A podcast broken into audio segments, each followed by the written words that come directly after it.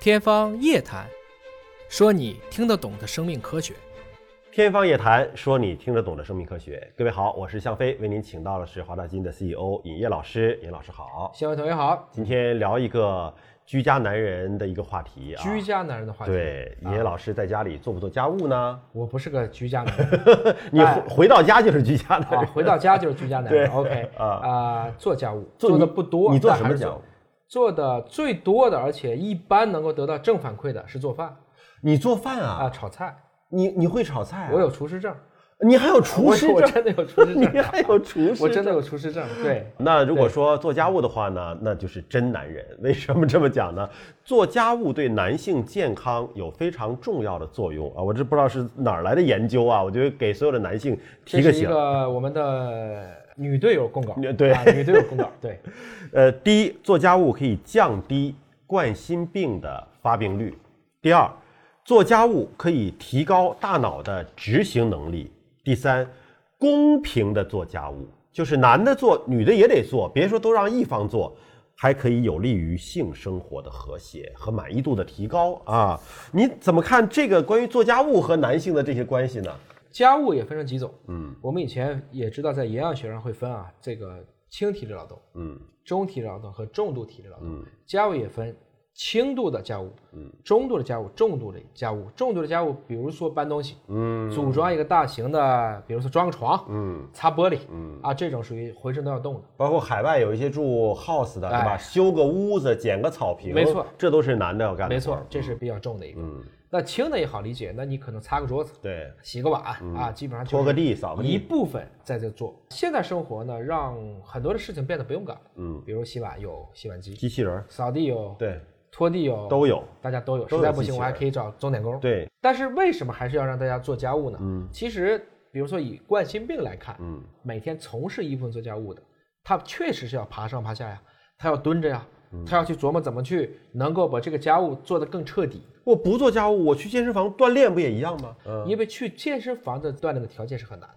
嗯你得换衣服吧，嗯路上要时间吧，嗯你还得去，所以有的时候大家也说，不妨做做家务，嗯，你就把一天该消耗的卡路里，顺便就消耗的七七八八了，就实现难度是比较低的，对吧？随时就可以徒手进哎行一个对应的锻炼，嗯，而且我们都知道，一般在健身房练的都是什么肌肉啊？就是肌肉啊核心肌群，啊，一般都是大肌肉，嗯比如肱二、肱三，这个腹部的核心、臀大肌、嗯啊，大家都是练这些部位。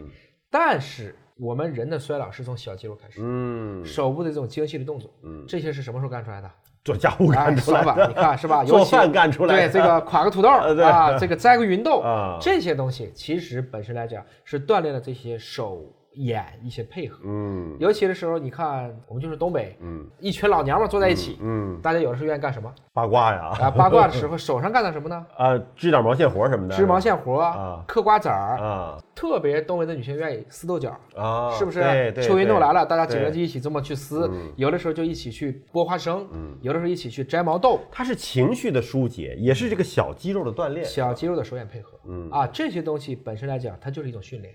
这种训练训练的多了，那么我们说手灵、心巧、嗯眼不花，所以为什么平均寿命女性比男性高呢？哈，就是女性做家务比男性多。这个是向飞的眼睛 结论，这个不是我说的。啊那除了冠心病，还有一个叫什么大脑的执行能力。对，这跟执行能力有什么关系？家务本身来讲，其实呢是有很多偷懒技巧的。你比如说，老婆让你把这东西都收拾了，嗯，有的时候我们怎么干呢？就塞到床底下。哎啊， 但是更聪明的男性呢，会安排一个我们说根据抽屉原理，啊，或者说根据一个时间管理法则，比如说同时要干四五件事儿，呃，烧水、嗯对这个做菜、洗澡，还要去楼下拿个快递。也是一个分工的过程。你要在脑子里对吧过呀，我应该先干什么？对每一段给下一段留出来时间，我能不能并行？嗯这个过程中，你本身就有一个脑子要进行一个换算。嗯第二个呢，在做家务的过程中，越是复杂的家务，嗯，它可能越会挑战你的一些极限。其实做家务不是个大事儿，还有一个比做家务更烦的事儿，什么？给孩子辅导作业。哦说家务谁干？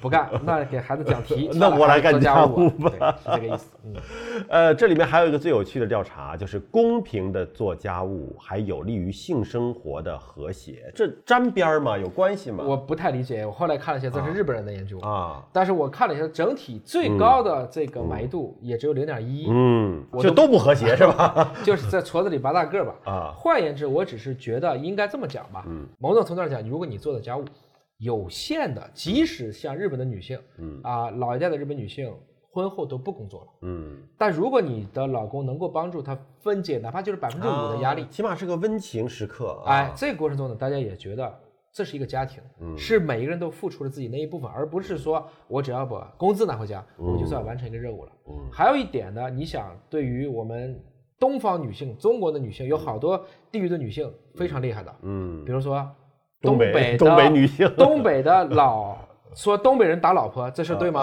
是被老婆打吧？这是不太可能的啊！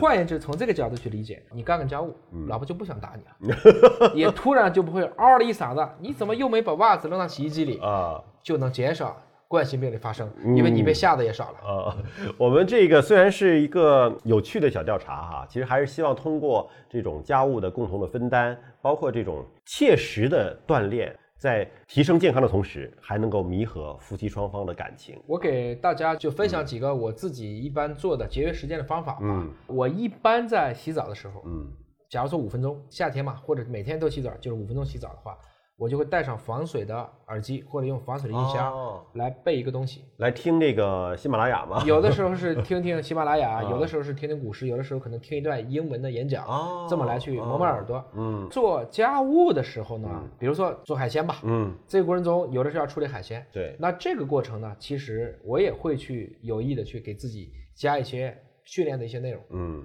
听一听跟科学相关的一些东西也是说就戴着耳机听，还是旁边放个音箱？都可以，哦都可以啊，就是要看你的环境是不是嘈杂。嗯那还有的时候呢，我会在这个扫地、拖地嗯这些基本的动作的时候，你可以稍微做一做相关的一些伸展和拉伸的运动。哦啊，嗯这个蹲一蹲啊，抻一抻呐、拉拉筋呐、啊，虽然有的时候也会不小心就把自己抻到，嗯扭到腰啊。 但归根结底呢，就相当于同样是一百米，嗯如果收腹用腹式呼吸快走一百米，就要比你慢慢悠悠地走的一百米，嗯对人体本身来讲能消耗更多的能量。所以为什么少林寺也有火头军呢？对吧？就是干任何一个工作，你都可能找到碎片化的时间来充实自己和锻炼自己啊。感谢您关注今天节目，下期节目时间我们再会。